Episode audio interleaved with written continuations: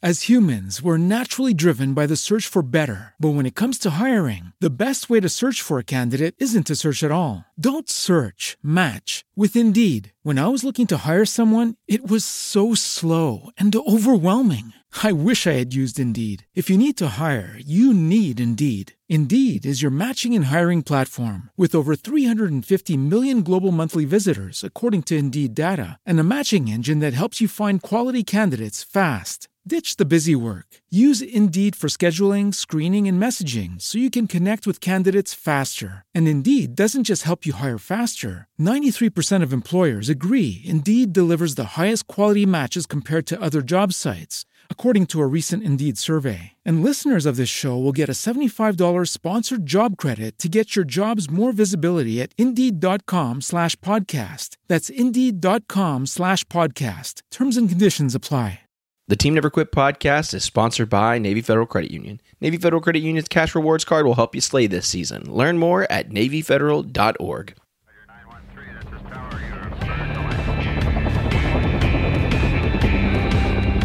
Team Never Quit. Team Never Quit Radio. All right, everybody, welcome back to the TNQ podcast. I'm your host, Marcus Luttrell. Every week, it's my job to fire you up, to ignite the legend inside of you, and to push you to your greatness. Join me every week as I take you into my briefing room with some of the most hard-charging people on the planet. They're going to show you how to embrace the suck of life, teach you the values of working your ass off, and charge through whatever life throws at you. This is the Team Never Quit podcast. So buckle up, Buttercup.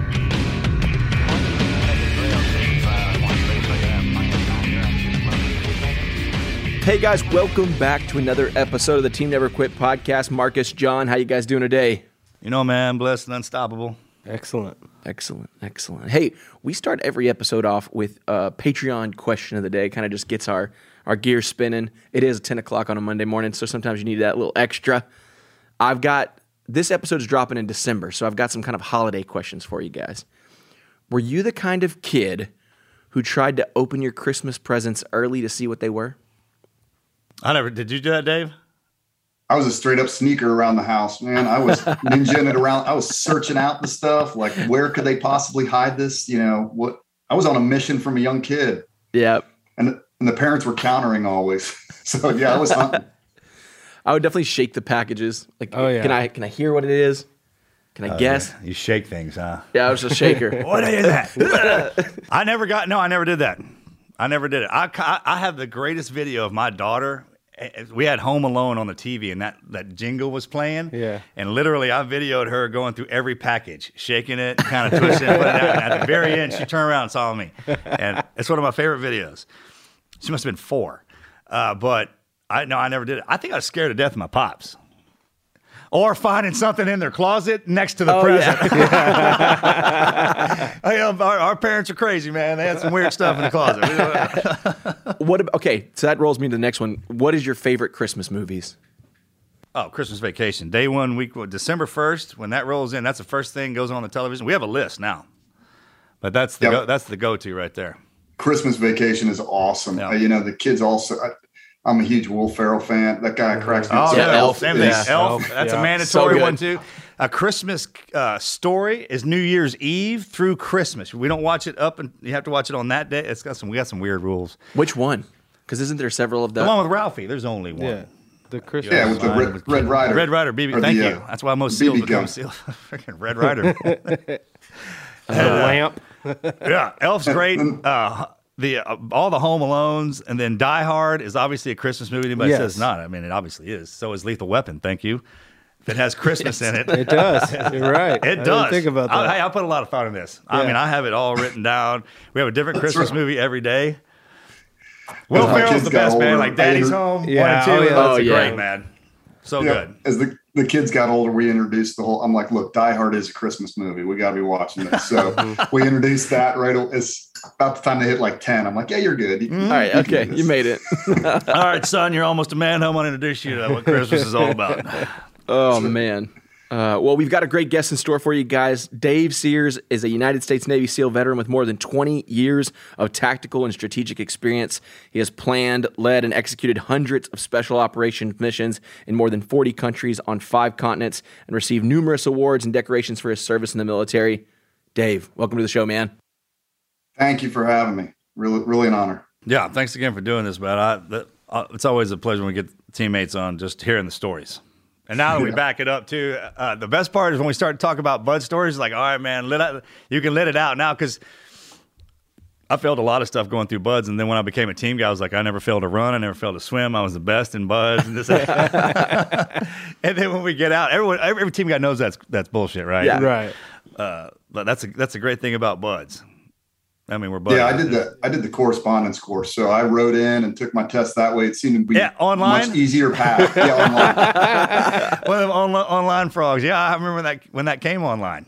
And then they started. There was that time when they were paying the guys to go back through Hell Week, or not back through. Excuse me, the guys coming up got that bonus if they made it through Hell Week. We didn't get nothing. Kicking the ass. No, I was 191. I think the hardest BUDS class ever. Hardest BUDS class ever.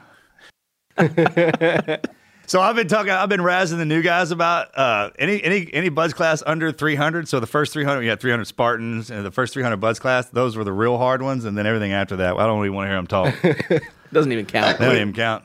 They don't have a cool name like we do. Yeah, they're doing it on Zoom now. That's it. Go jump in the cold shower. Yeah, that's great. All right, shower 20 minutes. Now go out there. Yeah. Go get your kid's sandbox. Jump in mom's deep freeze. That's right. Exactly. Where were you born? I was actually born in Chicago, but only lived there for a little bit. Then went to Philly area, and then up to Harrisburg. My dad was a corporate guy, so we moved around like that. But then I ended up like junior high and high school, kind of formative years in Colorado, just south of Denver in the foothills. Do corporate y'all? Do they have nicknames like military brat, like brats? Like, are military people move around? Do corporates have the same thing? You know, I don't know. I never. Y'all have a club? No, I never heard of military brats. So are you city? What's that? Then you grew up in the city then? No, in Colorado. I was out. Oh, I'm sorry. Okay. All right. I was going to ask. Yep. I mean, like when you figured out you wanted to be a frogman, because people ask me that question. Like, is there a difference between you city kids and the country kids and the mountain boys? I'm like, man, we're all in there. There's like smart guys, like real smart guys. We got dumbasses that become smart, and we got everybody. No, there's such a good mix. So it wasn't. I mean, I knew even from a young age, I did live in the city when I was in Pennsylvania, in Philly and Harrisburg, but it's the same sort of jungle. So right. You're running around shooting at each other, but this time you're hopping over fences and roofs and running across tops of garages and stuff and getting in all sorts of trouble. And then when you go to Colorado, I'm more in the woods, and we're out like playing paintball and shooting at each other and running around on the golf course and throwing rakes at each other and trying to hide and play capture the flag, Yeah, those are the guys that make it, because we did the same thing. I tell people, man, like, if you live in the country, your ass better have a city friend if you can get one. I mean, at least sometime in your life, because you can't believe how much fun you can have. There's different smarts that goes with the city. Completely. And you're right, it is a jungle, either a concrete one or in the concrete jungle, they put the animals in cages and they live around them. Out here, we live with them. I mean, them suckers are running around. So you got to keep your eyes on them, and survival is kind of tough out here. But it did. I noticed a lot of the skill sets that I picked up as I was growing up, running around out in the woods. That helped me going through training and in the teams for sure. For sure. How old were you? Yeah, it does, and it's good to have that mix. You'll get the guys that are. We had one guy. His nickname was whatever, some animal, but he could navigate. He was a Louisiana dude who could navigate. Didn't need a compass for anything. You're like, how the hell? This guy knows where he's going all the time. He just knew the woods and knew all that. And I had that advantage too. I knew the woods, and I kind of had this sense of direction about me that really helped later. And then I had some urban background too. And guys have that. So it takes all kinds, and it takes it to come together as that team. You're pulling from everybody's best experiences. Yeah, that is an absolute true statement. I didn't think about it like that because we talk. We're always talking. So not only do you get their perspective, you get where they come from perspective. It's like boiling down the truth. Like someone would tell me who grew up in the city, he'd tell me something that's true there. where he has to grow up, but not fact, but truth, which is kind of, that's a hard discernment. And then when we get in there and we started rolling together and something happened, you get all those different angles for the same problem. And that's when those light bulbs, because you could have one instructor trying to explain something and maybe a couple people get it, and then some people just aren't hearing it. But if everyone's coming in on it, they're like, oh, yeah. Okay, now I see what you're talking about. No, you're right. Those perspectives are important, right? Think about when we went back to before we had all the nice drones and things like that and shit flying overhead. Well, we used to do these recons. Oh, yeah. Where you tried to get a 360-degree view of the target, right? You had to wander around that target and send your little two-man teams out to get all the angles you could. Well, that's the same thing, is you're trying to find the truth of that target and those different perspectives. And when you bring them all together, you get a full picture, because it is all the truth is, everybody's truth is their truth. Correct. The way they see it, right, and the perspective they see it from. So when you bring those together as a team and these diverse backgrounds, you get this really powerful thing. That's why they have to do what they to create us, to beat the way they beat us down, is that humbleness that comes in there to when you're hearing those, because you don't give a damn about anything else. You want to hear them talk because the day sucks so bad. And not only that, you kind of understand their perspective, because they could say something to you and be like, I didn't understand that part of it. How'd you come about that, right? Yeah. And then when you start to see that, it opens it up to where, man, the argument stuff's off. We don't have to deal with that, man. If I don't understand something you're saying, I don't get pissed off about it. I need to understand why you're saying it. Yeah, exactly. It needs to all kind of come together. I got into watching this with my son. He started. And my daughter watches it too. You ever watch that show Forged in Fire? Oh, yeah, love it. Okay, so you're taking these different metals, right? When they do this canister thing, they're combining these different steels or different types of metal and putting them together, and they're making these Damascus blades or these different things. But it all has to weld together to make that solid tool. So you're taking all these different parts in the teams, you're breaking them down in BUD/S, and then you're making those welds into one block. And you can't have those cracks in it. You can't have fissures. It's got to be done just right to get that perfect blade. Yeah. Just to beat it. That's BUD/S is just when they're beating us. That's the melting, the smelt, whatever that thing's called. Yep. And then when we get in there, that's the sharpening, dulling, polishing out part. Exactly. Sure. They're making those welds good so that they get one solid block that then they can shape, and it's going to friggin' last. I was talking about this the other day so you take the British SAS and you take their outline of what their special forces was and the one that we had and put those together. You can kind of have an idea what it's going to create, but when those things combine together, you don't have any idea what the middle part. I mean, there's something about that program when them guys come out. One, the sense of humor is completely changed. Normally, you put somebody through a program like that, they're going to need a shrink for a long time. We don't. We're our own shrink. It's unbelievable, because I try to tell people some of the stuff that they don't see on TV. And no matter how many books are out there and the TVs and the movies stuff, you know what I'm talking about. There's the other stuff that we have to go through that we don't even bring it up. It's like that's our privilege of being in the community. And what that freaking creates, you could have never imagined how I think about that. I'm like, how did we even exist? How do we make it through that without not only losing our minds, but we're proficient at what we do? Right. It is an amazing project. It makes this brotherhood. It makes that solid piece of steel that you have so many bonding experiences. And it is the humor in the misery, right? Yep. You're with your teammates and you learn to embrace the misery and actually love it. Yeah. A lot of times you come out on the back end and you're like, that was so fucking miserable. Dude, miserable. It was awesome. It was awesome. It was so awesome.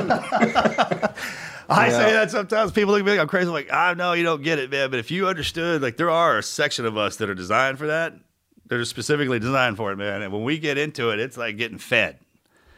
It is. And you'll see guys will cheat. Like, you see this in BUD/S, right? Classes will come together when they're getting hammered the most. Yeah. And they're really getting it, and they're yelling at it. We had ones in like third phase where we did something that pissed off the instructors. We left one of the instructors' surfboards back. We didn't load it on the plane going out to the island. Oh. And oh man, he was hot. Yeah, so he had us in surf torturing us in third phase, and people were the whole class is just yelling at them, screw you. Yeah. We ain't ever going to quit. Go to hell. I mean, pissed. Yeah. And bonding. Dave, how did you get started? Like, tell us about your childhood and why you wanted to get in the teams in the first place. Yeah, I was always into, I was reading the Mack Bolan books growing up and these, stories about Vietnam and stuff. I had an uncle that was in Vietnam, and I was always fascinated with special forces in general. It started with sort of the Green Berets, and then I started reading about the SEALs, and you'd see all these different experiences. I knew I didn't want to be part of the conventional sort of piece and marching with 4,000 other guys to take a hill and just one amongst, thousands. I wanted to be part of something that was more. I was always an independent thinker. So I started pursuing going to the military to help pay for college. So I had an ROTC scholarship, and I had a alternate appointment to the Naval Academy. So I looked at it. Most alternates make it. They flew me out there for a visit, and everybody's in uniform and super military. And I was like, I can't do this. This is too military. This isn't for me. Like, they're all yelling the same things together, and they're all sort of marching in mass. I would never survive here. So I went the ROTC route, and initially I didn't have 20/20 vision. So I thought, hey, I can't even go SEAL teams. This sucks. But I'll go EOD or diver, or do something, serve my time, all that. And then, as luck would have it, my roommate's stepbrother was a SEAL who had gotten out after 5 years or so and was going to Harvard Med. And he's like, what are you doing? You don't need 20/20 vision. Go into the SEAL teams. I'm like, hell yeah. So now I'm back on that track. And it was just always a natural. I didn't want to be part of the crowd. I wanted to be part of this unit that was special. I wanted to be part of some sort of a brotherhood that was able to make independent decisions, that encouraged creative thinking, that was filled with just other smart people. And I never looked back.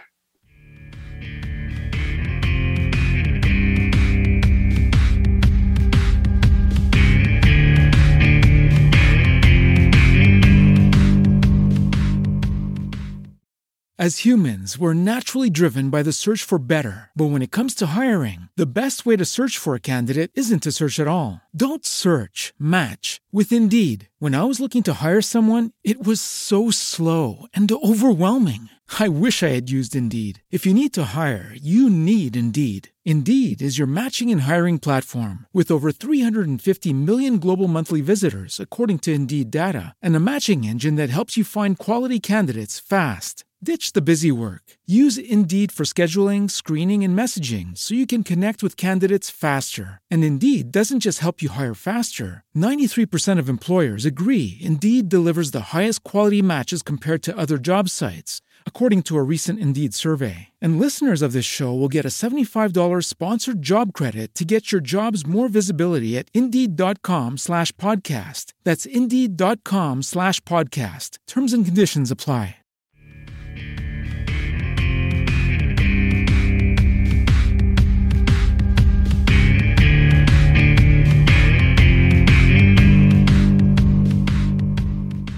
Bless the American people for developing a program for guys like us.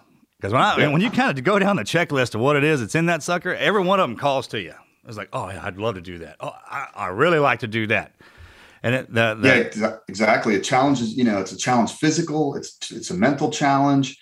You're surrounded by incredible people. It's a very rare air to be in. I mean, there's not many people who do it in reality. And you just look at it just fit. Like you said, there's this kind of checklist you're going down going, this fits. And I'd also say that because there's some things you look at and you're like, oh, I mean, that could be cool.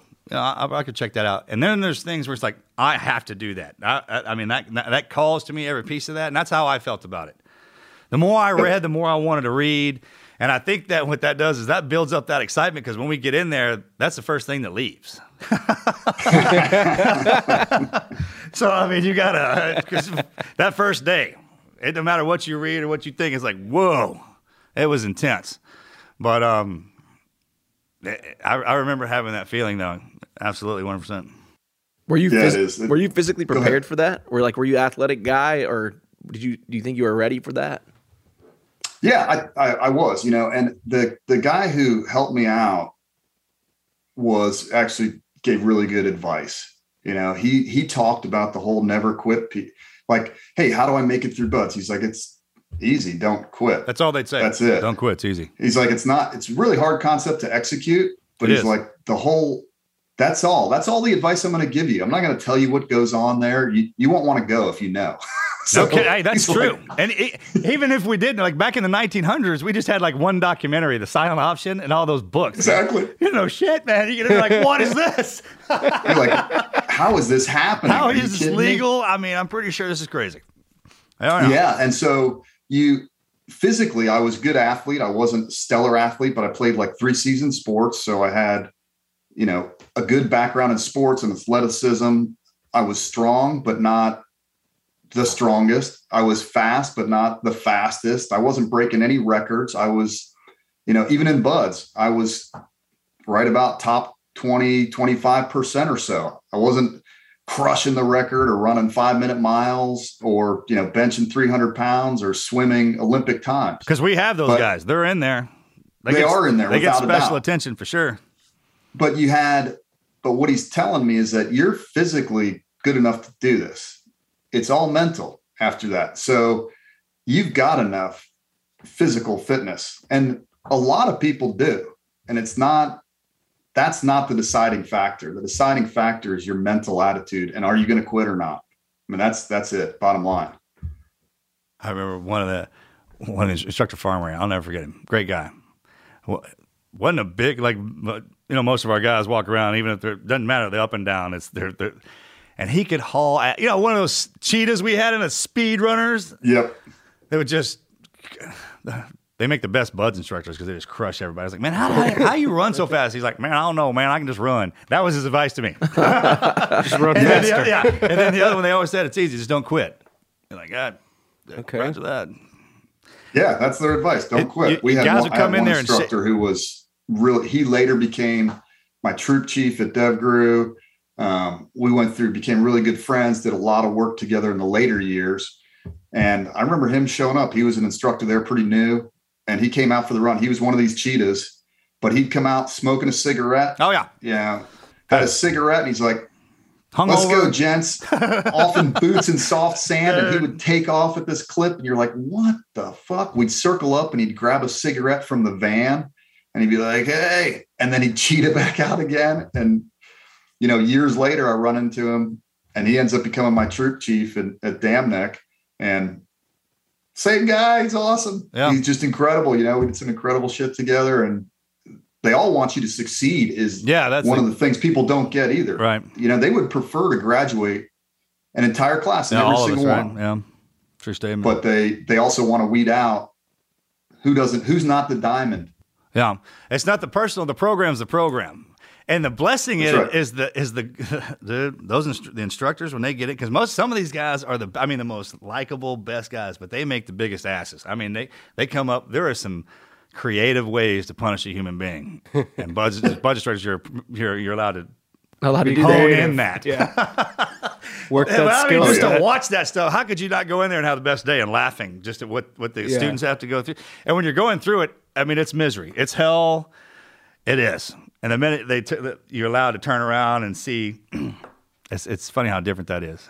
I was talking to some guys. I was like, was I a Navy SEAL the day before I got my Trident? And they're like, no, you weren't.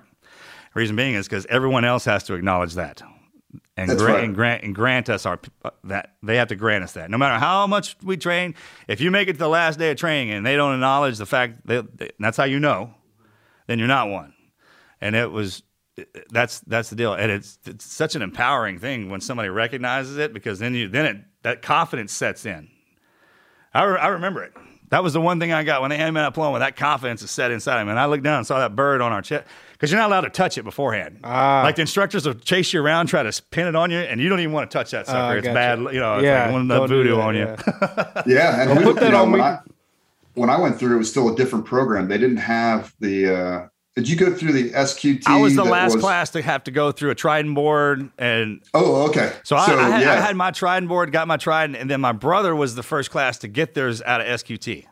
Okay. Yep. So that's it's a different system. There's a whole, you go to the team and you're under like at least a 6-month probation. Yeah, at least. Where all your peers, these are all your peers and the people you're going to work with. And it's the same for an officer. All the enlisted are sitting there going, no, we want you to have it or we don't. And so you feel this, you're joining this community and part of, you're accepted into this brotherhood by your peers.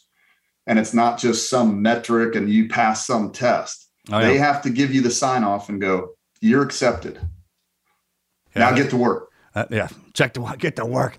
When they showed up, when that first class showed up with their tridents on their chest, I remember the Chiefs took them off and put them in we bought a bird cage, put them in the bird cage and hung it on the ceiling so they could come look at them. And then they would show up the next day and the door would be open on the cage and all the tridents would be out, like stuck in the ceiling. And be like, man, you better go find your bird somewhere. Sucker's flying.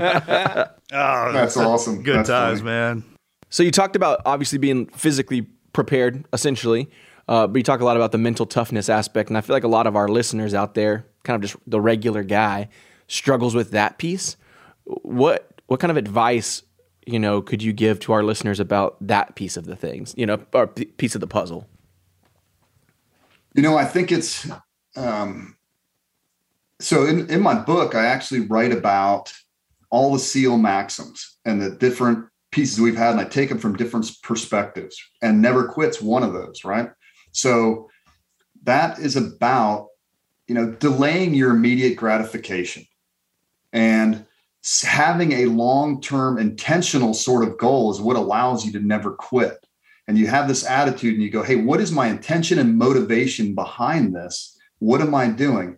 And then you have to, depending on the circumstance you're in, scale your future, meaning at BUD/S, some guys had to go, Hell Week, they would go day to meal, evolution to evolution, rock to rock, light pole to light pole, push up to push up, whatever it takes.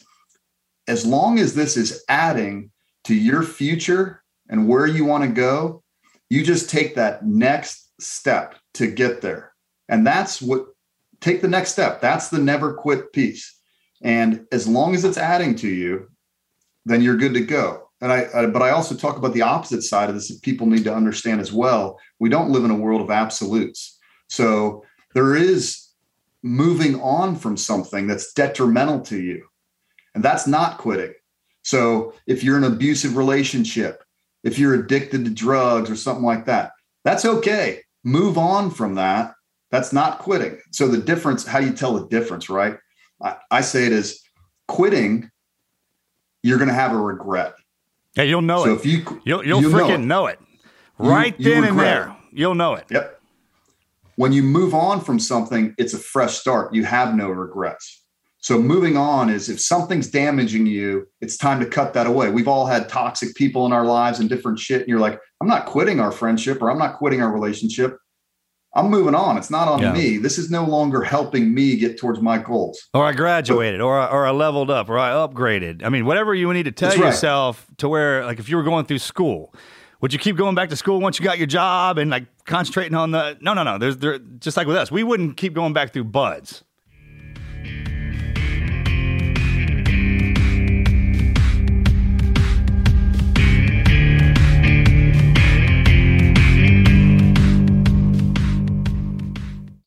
As humans, we're naturally driven by the search for better. But when it comes to hiring, the best way to search for a candidate isn't to search at all. Don't search, match with Indeed. When I was looking to hire someone, it was so slow and overwhelming. I wish I had used Indeed. If you need to hire, you need Indeed. Indeed is your matching and hiring platform, with over 350 million global monthly visitors according to Indeed data, and a matching engine that helps you find quality candidates fast. Ditch the busy work. Use Indeed for scheduling, screening, and messaging so you can connect with candidates faster. And Indeed doesn't just help you hire faster. 93% of employers agree Indeed delivers the highest quality matches compared to other job sites, according to a recent Indeed survey. And listeners of this show will get a $75 sponsored job credit to get your jobs more visibility at Indeed.com/podcast. That's Indeed.com/podcast. Terms and conditions apply.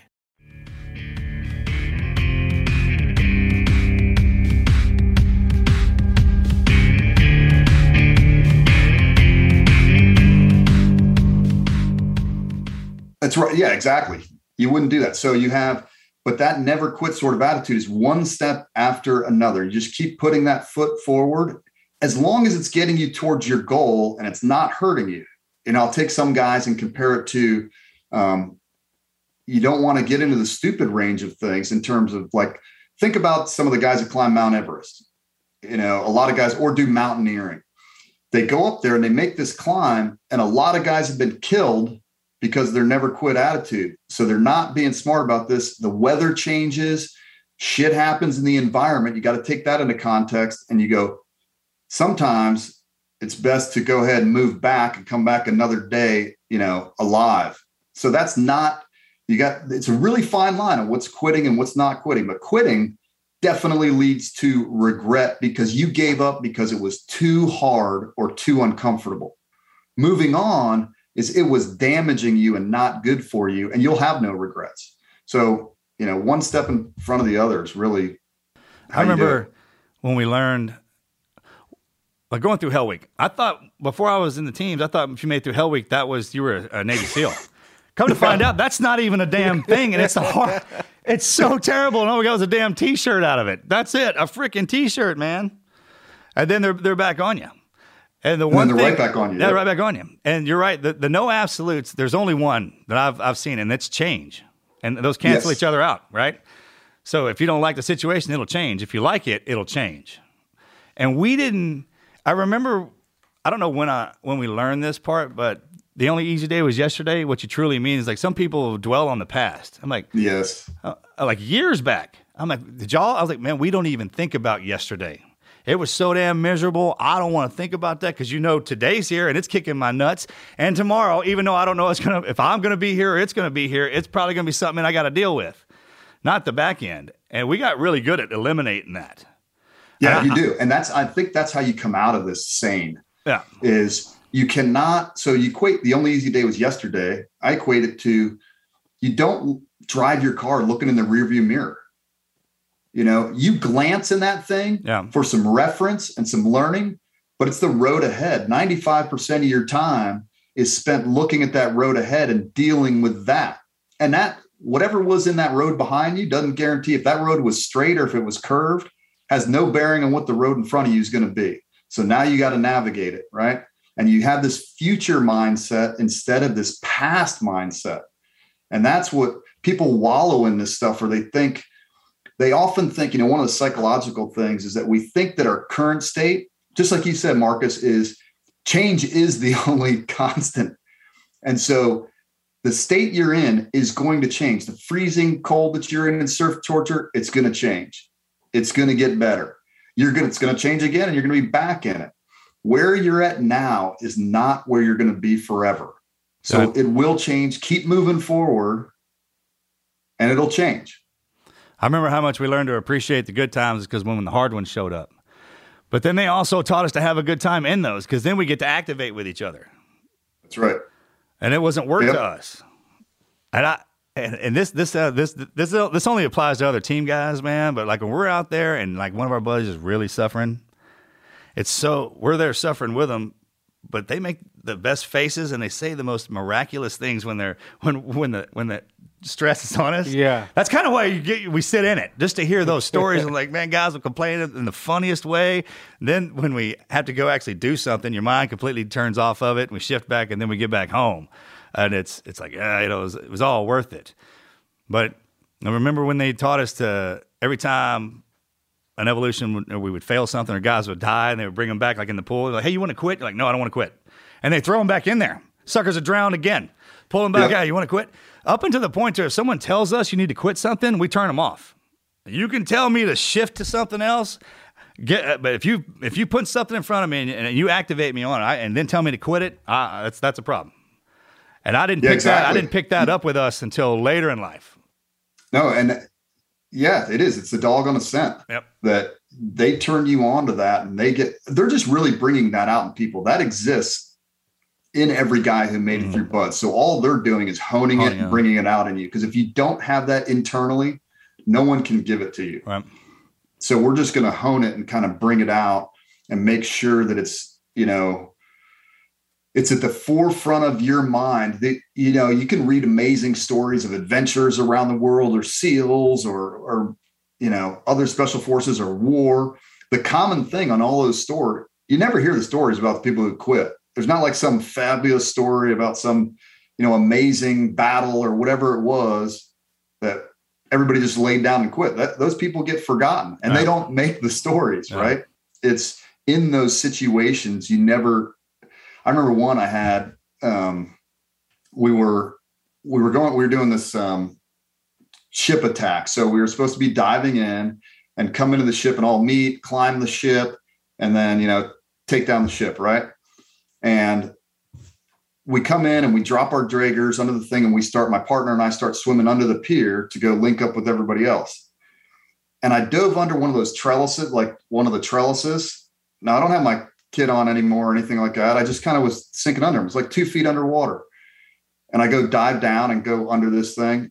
And I start to come up and I'm caught. Something on my kit had caught on that. And I'm like a foot below the surface of the water.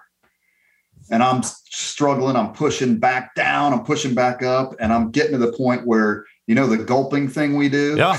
Oh, yeah. So I'm out of air. I'm trying to trick myself now and start gulping and sit there and go, I can't believe this. I'm going to fucking die a foot. I can see like the surface. Yeah. So you have a choice. You're like, am I just going to sit here and do, or am I going to fight with every last piece and not quit? So I kind of calmed down and then tried more things, kept gulping, pushing, shoving. You know, I was going to break that trellis if I had to. Yeah. And eventually it lets loose and up I come. I pop up. There's my swim buddy. Hey, what the fuck were you doing, dude? Let's go. Yeah, that's the best part.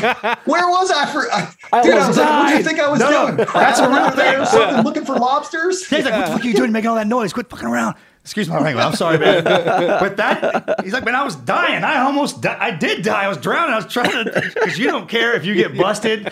It's almost like, game off. Let's. And then your swim buddy rolls up. He's like, man, you're making too much noise. Be quiet. You're like, I'm dying. I don't even care, dude. And I mean, that's the funniest.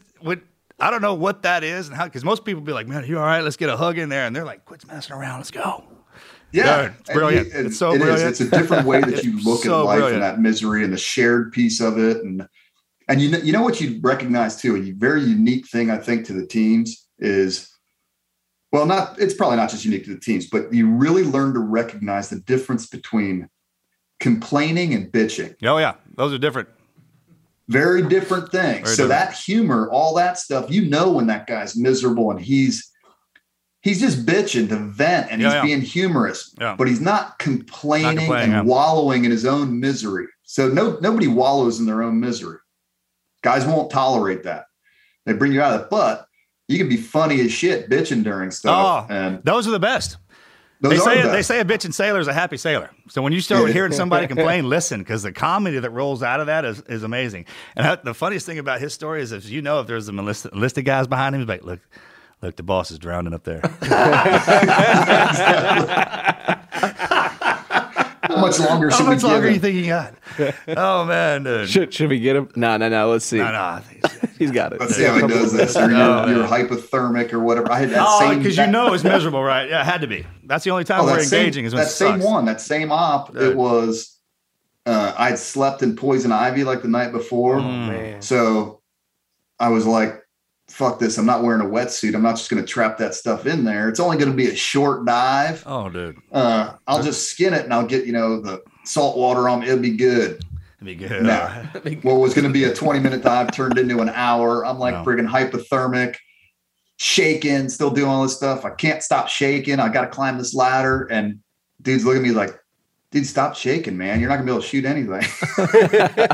Like, stop shaking. Fucking my core temp's like friggin' 90.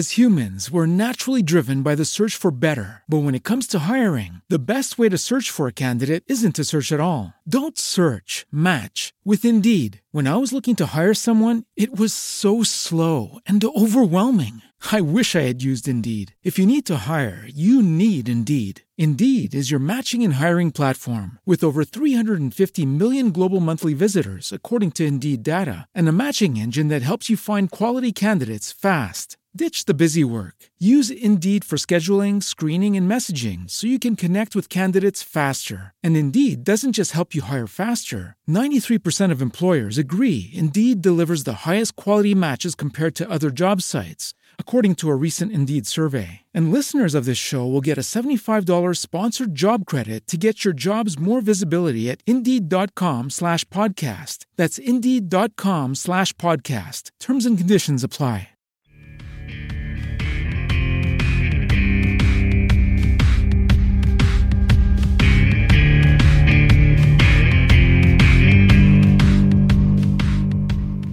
That's another thing you can't explain how that feels. Like when that yeah. Because then when you really get cold and miserable, and then every little thing that and it's the little things that go wrong that really upset us, like that kind of stuff. It's not what you would think. It's not that big stuff that people would normally freak out about. It's the little poking on the back end, kind of that. Yep. Yeah, it does exactly. And you're right. You can't explain it, and you can't. It's very difficult to explain the cold to people. Right. To explain especially, I see people who do the cold tubs and shit like that. Yeah. You're like, that's cool. You get a sense for it, but that's voluntary. Right. It's also doing something different to you because the whole concept is different. Yeah. Now imagine getting in that tub and you don't know when you're going to get out, and they're not going to let you out. Or once you get out, you're going to go do some other activity and do this, and you have no time frame on it. You don't know. That's one of the things you do. I think one of the brilliances of BUD/S and the initial formation of us is not knowing what that future is, not knowing when you're going to get out of that water. Absolutely. So that you're ready to deal with adversity till whenever, and you're ready to deal with this change that's going to happen. If I give you a timer and go, hey, we're going to do surf torture for the next 10 minutes. Well, that's different than we're going to do surf torture till somebody quits or I get tired. Yeah. And it's called surf torture. So you're going in, your mindset's already around the fact that you're getting tortured. It's set up that way. If they told you, it's like, hey, we're putting you in the cold tub because I love you. I don't want your muscles to be sore for 10 minutes. Go. I mean, that wouldn't even be a thing for us. Exactly. But the way they get into our heads already and they push us into that state. And throw you a constant curve. They make sure that you can't win. So when you think you can, and they'll give you wins, because we go back to kind of it pays to be a winner, right? We want to teach you that all you want to do is strive to be a winner. And then when that's all we're teaching you, we're going to make sure that you fail. Yeah. Yeah. So then you got to pick yourself up from that. You can do every single thing right. And we saw guys, I'm sure you saw this, guys would get so frustrated, and you're going, what are you doing? The game's rigged. Don't be frustrated. This is the best. Roll with the punches. And the guys who couldn't, they quit. Yeah. We did everything right they asked. We showed up on time and they still sent us to the surf. And you're like, Dave, this is how it works. If one of the crews started winning so much, like to prove themselves, then they would start losing more. Instructors would make it that way just because you're trying to outdo your team. Yep. That's what that teaches. They don't tell you that. Yeah. But they say it pays to be a damn winner. And like you stay up all night polishing that floor, and they walk in with some sand with a hole in the pocket and look at this sand right here. What's that all about? People would lose their minds. Yeah. And it's designed for that specific reason. It's like whoever put that win-loss in your mind, that was the problem, that expectation. So and that's another thing you said, I didn't think about that either. When they take the future away from you, like it's only the now. Like I don't have time to think about it. I don't even know if I'm gonna make it past this. That thing, everything changes when you're just focusing on the now. And that's your time frame for the never quit idea is when it gets that adverse, you do need to revert to that present, get through that present, and your future though, you can look way out and go, I'm getting through BUD/S. So that's where I'm going. So right now I'm going to deal with the now, get through that to have this future later, but be in that present. we got one. There was a, so remember the, what were they on Tuesday? The inspections, the room inspection shit. Was it depending on the phase, but mostly is that Monday then Tuesday kind of timed around? Yeah, I don't know if they changed it. It did whatever. So, you know, everybody used to go take their uniforms. They go to this, what was it? The AB Bright or whatever. AB Bright, yeah. The van. That's right, right? AB Bright's, I think. Yep, AB Bright. They go get them all starched. You get your uniform all starched and shit. You could shave with that sun nice. Dude. Looked like paper when it came out of there. Yep. And sure as shit, you're going to hit the surf every time. So week three, I'm like, I'm not doing this. You know what? I'm going to starch my uniform at home. I'm not going to spend another $20. I could spend that on beer. So I'm going to go iron my uniform, hit it with starch. It looked great. So I do it in my room. I sit there and I starch that thing. It looks awesome in my room, right? Looks good. I show up in formation and I'm standing in front and I look like a bag of shit. All right. The instructors all look at it. Every single dudes are pissed. They're looking at me like, holy crap. Now the enlisted guys are like, this is going to be funny as hell. And all the other officers are lined up and they're all starched up and they're like, dude, you're going to get us hammered. I'm like, we're going to get hammered anyway. Who gives a shit? But I had 20 extra bucks in my pocket and didn't have to run an AB Brights. The instructor looks at it and he's like, which one of these kids doesn't look like the other? And everybody's like, freaking Sears, what the hell? And so they go, he is the only smart one in the group. Why are you dumbasses still spending money at AB Bright? Yeah. Everybody but him hit the surf. Right. So in one way I won. In the other way, they just made me this whole, now I'm the folks in the That's how I do it. Like they'll piss your class off at you. Oh, right. That's exactly. That's brilliant. Yeah. And we had one of and then after that, AB Bright was done though. Yeah. Guys started doing their own thing. Yeah, yeah. Like, okay, you guys are finally wising up. If we had some guys that weren't ready for inspection in their uniform, as soon as the instructors came rolling up, the OIC would be like, roger that, hoo-yah! And then we'd go to the surf on our own. And it'd screw up the uniforms and be standing like, why did y'all, we didn't even do the inspection. We're like, oh, I thought when the instructor said hit the surf. You know, but they're going to beat you anyways. Yeah. They're going to beat you anyway. They're going to beat you anyways. It doesn't matter what you do. Doesn't matter what you do. They're going to beat you. And when you accept that, then it's easy to get through. I've probably gotten more trouble in BUD/S for laughing at stuff the instructor said, things that went on. Then that is the other thing that you will find through nearly, I'll say 99% of team guys is they have an amazing sense of humor. It is in the darkest situations, in the worst times, they have an incredible sense of humor. And you see it time and again, and that helps you get through things. Yeah. You're not, hey, it's, you know, it's life, man. You're not going to get out of it alive. Don't take it too serious, but serious enough. All right. And every now and again, it'll come out on, you can tell we have it when it comes out at a different spot around people who aren't used to it. This one girl was telling me about a story about her grandmother. She was flying a plane. She was almost 90 years old and she crashed into a lake. And she was telling a story, and I was like, that's awesome. You know, I didn't know. I was like, man, you kidding me? Your grandmother, the story about your grandmother, she flew a plane into a lake. You know, she was partying down like 90 years old. I was like, why would you look at that as a bad thing? Yeah. You'll remember that forever. Mm-hmm. Yeah. And she's like, I never thought about it like that. I'm like, well, you should, because life is the way you said it is. And if you don't treat it like that, man, it can make it miserable. Yeah, exactly. You don't wallow in it. You know, you find the humor in it, and that helps you cope and move on through stuff. And I think the diversity, the diversity in our community is it teaches us about our sense of humor. Because I say that too. People are like, hey, why do some guys make it and some guys don't? And every team guy will have a different answer. But if you dig deep enough, we all get to the humor part.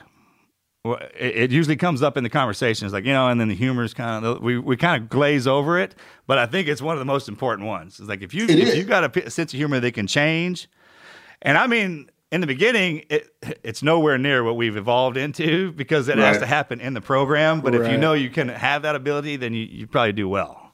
Yeah, and you get some of the guys that are – you will have some guys that are too serious. They don't have that sense of humor. And you see guys ping away. The other thing that we do is we find each other's weak spots and we ping at that chink in the armor until it's no longer a chink in the armor. It's not even there. Yeah. So, I mean, it's the whole – And you get the guys. It's back to what was the movie? Stripes? Lighten Up, Francis. Yeah, Lighten Up, Francis. You know, so as soon as you're lighten up, Francis, and he will ping away at those chinks until they either forge their armor tight or they go away, you know, and they don't have any holes in that armor. Because if we're not messing with you, plays a big role in that. Yeah, if you're not getting messed with, that's the problem, for sure. Because that's how we do it. Yeah, I always feel that around here. I try and tell them that. It shows you love. Yeah, I get the poke often. Yeah. Tell us about the book. Why Smarter, Not Harder? Yeah, so I started doing this business with a good friend of mine. He's a retired Marine. And what we wanted to do was teach people how to think about complex problems and how to take these approaches to complex problems and the different sort of nonlinear thinking tools that went behind that. And I was looking for a mechanism to kind of communicate some of these that had some standing behind it. So I took all these maxims that we say, these sayings that we have in the SEAL teams, and I just went through them and I reflected on them. And they kind of, a lot of them are like, you know, have you ever heard of the smokers who try to quit and they wear like a rubber band around their wrist, you know, a quick little reminder. Well, these things we go back to and you'll hear them through your community all the time. So I'm like, what do these mean to me? How do they apply to me in the SEAL teams? And then how can they apply to people in their lives and in business? And what can you get from the unique things we've been able to learn and take that and apply it to everyday people that are going about their lives, you know, whatever it is, you know, corporate people, husbands, wives, students, kids. I mean, I've had kids read the book and they can pull away from it. So the idea is to kind of communicate some of these concepts and what they mean, like in a double meaning. And look deeper behind them. Like one I talk about is one that I go counter to is pain is weakness leaving the body. You know, we hear this all the time. Yeah. That's the one that I say is total bullshit. And it's a terrible saying. Pain is pain. It's the alarm lights in your airplane going off or the check engine light in your car. You need to pay attention to that and do something about it, not just continue to fly or do whatever. But there's a difference between discomfort, uncomfortable, and pain, and learning how to tell that difference and when to pull back. And especially, and you know, some of it was me also, like in that one, talking to the community about the mental piece of things, because there's a time when you're broken mentally, whether it's from PTSD or TBIs, you know, an actual physical type injury, that you need to recognize that's alarm bells going off. And you need to do something about it, not ignore it. So I take all these different ones, the smarter, not harder. I mean, the way the book's titled, that I'll put a caveat in there. And I say it in the beginning of the book is that harder is a prerequisite. Being hard and hard work is a prerequisite. That's assumed already. That's necessary. What's going to differentiate you, because there's a lot of people working hard. What differentiates you is being smarter about how you work and how you go about things. And so reflecting on your own thinking, kind of how do you look at problems in sort of a nonlinear way and non-absolutes. We get so many of these absolutes are out there, but the world's gray. And so I just go through each one of these kind of sayings that we have and associate them first through a team guy story and then associate them to this is how this applies to you in business and life. And it was something that I thought I could kind of put out there. It's not, there's no algorithm. There's no checklist. There's no steps to success. It's just to pique people's curiosity and get them started thinking a little bit differently.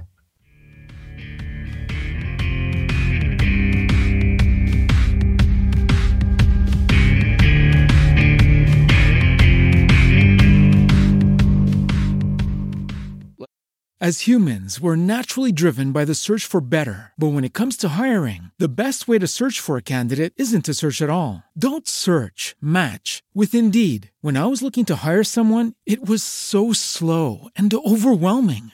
I wish I had used Indeed. If you need to hire, you need Indeed. Indeed is your matching and hiring platform, with over 350 million global monthly visitors according to Indeed data, and a matching engine that helps you find quality candidates fast. Ditch the busy work. Use Indeed for scheduling, screening, and messaging so you can connect with candidates faster. And Indeed doesn't just help you hire faster. 93% of employers agree Indeed delivers the highest quality matches compared to other job sites, according to a recent Indeed survey. And listeners of this show will get a $75 sponsored job credit to get your jobs more visibility at Indeed.com/podcast. That's Indeed.com/podcast. Terms and conditions apply.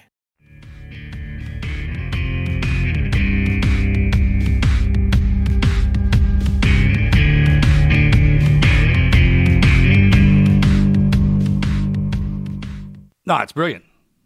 It truly is. I mean, I once the kids got on the ground and I started having to read the nursery rhymes. Some of those have been around forever. And even if they come in different languages or the story might change, the main idea behind it's the same. And I kind of chased after wisdom my whole life. And when you run into her, you know, when the silver hairs, when you're like, hey, that's the wisdom. It's usually short. It's real short and to the point. Yep. And like you were saying, if you have the only easy day was yesterday, that title's there. But if you had every team guy write what that meant to them underneath that, it would all be different, but the same. It would all be different, but the same. It's kind of like looking at something, seeing something, and watching something. Those are the same, but they're also very, very different.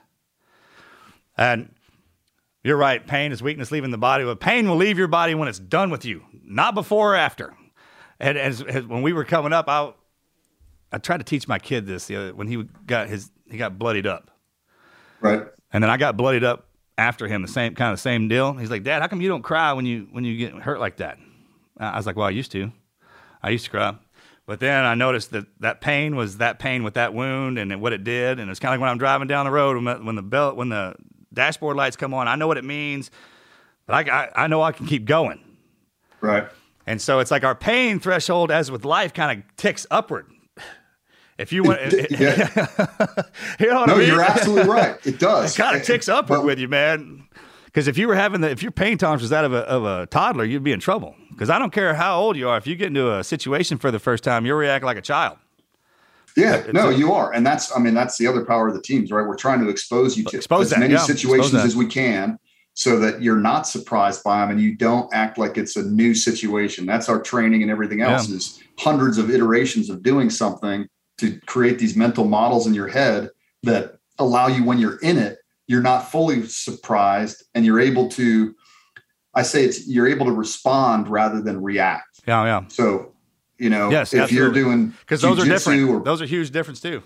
Huge difference, right? If I'm boxing with somebody, I want to throw a fake to get you to react so that I can make my next move. Yeah. If you're good and you're like, I know maybe I'd be boxing with the guy and I know I throw a jab and he slips in and under it. I'm like, okay, this dude's that's not a reaction. That's a response. Right. And he knows what he's doing. Right. Okay. We're in for a little something here. So there's it's that attitude that you're trying to do, and the way we do it and the way that you teach your kids and the way that we learn and we constantly seek wisdom is through storytelling. Yep. 100%. I truly believe that tell stories that connects to people's brains, that sets off dopamine centers, that allows you to remember. If I just give you a PowerPoint with all the bullets of wisdom, you're like, what? You're not going to retain that shit. But the stories that the SEALs before us told to us, that our peers told around us, the stories start to give you the wisdom, and they convey lessons that you remember. And you can internalize, and those stories are one perspective. Yeah, of course. And I can always see you can see them in it. That was the thing, is when they were explaining it, you could kind of visualize them in it, and then yourself with them in it, and it helps perpetuate. That was the best lessons, is when those old timers be like, "All right, I got a story to go with that. You want to hear it?" Yeah, exactly. Yeah, I was like, "Yeah, I want to hear it." Everybody perked up and listened. Right? Then they were really learning. Yeah, because they were talking to you to help you. It's almost as if. Talking about this the other day, I could tell my kid to do something. He looks at me like I'm just like, what? And then you could be standing there right beside him and telling him the same damn thing, and it's like, Roger that. You know what? That was great. And whatever that's the universe and her ultimate wisdom. I think they put that barrier up, but they do. And that's like, people will ask me, what's the hardest thing you've ever done or had to do? And I'm like, I tell you, I think the most challenging, hardest thing is being a parent trying to raise adults. Yeah. And you are thrown for shit. Dude, my heart rate, I jump out of the plane in the middle of the night, 10,000 feet and my stupid, I have a malfunctioned cutaway and my heart rate doesn't go up. My kid runs out like towards the middle of the street when they're younger. My heart rate like rockets up to friggin' 160. I'm like, holy shit, what are you doing? What is that? I know it. Same thing. After everything that we've been through, I'll be sitting on the couch and hear them smart off to their mom, be like, exactly. What? Yeah. It's different lessons, different training. It's an unbelievable challenge. And it's it's very similar to the teams in that the highs are super high. Yep. And the lows can be super low too. And so you find humor in it and you keep moving on and you navigate it. You don't control it, and what's in the rear, like how many, I'm sure as you get up there parenting, same as me, I would venture to say same as every parent, you have some things you've done that you look back and go, well, I fucked that up. Yeah, of course. Right? Are you kidding me? We do that in the teams every day. I'm definitely going to do it as a parent. Exactly. So that's all in the rearview mirror, though. Then you learn from that and you keep going. If you dwelled on that with your kids, you'd be like insane. Oh, yeah. You'd be losing your mind. You're like, sorry about that. It'd make them miserable, too. I mean, I couldn't even – that'd be the – That's right, because you're also setting an example for them. They're modeling what they see, what they do, what you do. And that's important. That's what we try to do in the teams too. You modeled the behavior that you wanted the new guys to have. And then all your peers, you all modeled each other's behavior. Hey, here's some of the general core values that we have. We expect you to have integrity. Yeah. Meaning that you're going to be consistent in your deeds and actions, right? Your deeds and your words are going to be consistent. Yeah. So that if you say something, your words, your bond, we expect that, right? We expect you to be there. We expect you to be there for your brother and we expect you to never quit. Yeah. And so you have these core values and you model those and you show that. Yeah. And there's things that I saw, like, I think one of the things that team guys loathe the most is hypocrisy. They cannot stand it. No, that's a game changer right there, man. Yep. And you see it in today's society and everything else. And guys, it is the biggest thing. And team guys have an incredible bullshit detector and a nose for hypocrisy. And they won't always call it out, but they'll just go, oh, you'll know. Okay. Noted. Yeah. Got it. Exactly. I see where you stand. Yeah. You're full of shit. That's one of those that gets thrown in there that it's real tough to, especially with us, man. You lose your honor and you lose your credibility if you engage in that stuff. And we see that in the higher leadership a lot, and it's a problem. Yeah. Dave, I'm going to put you on the spot, man. You got to leave us with a piece of never quit advice, maybe from your book, maybe from life. What piece of never quit advice do you have for the listeners?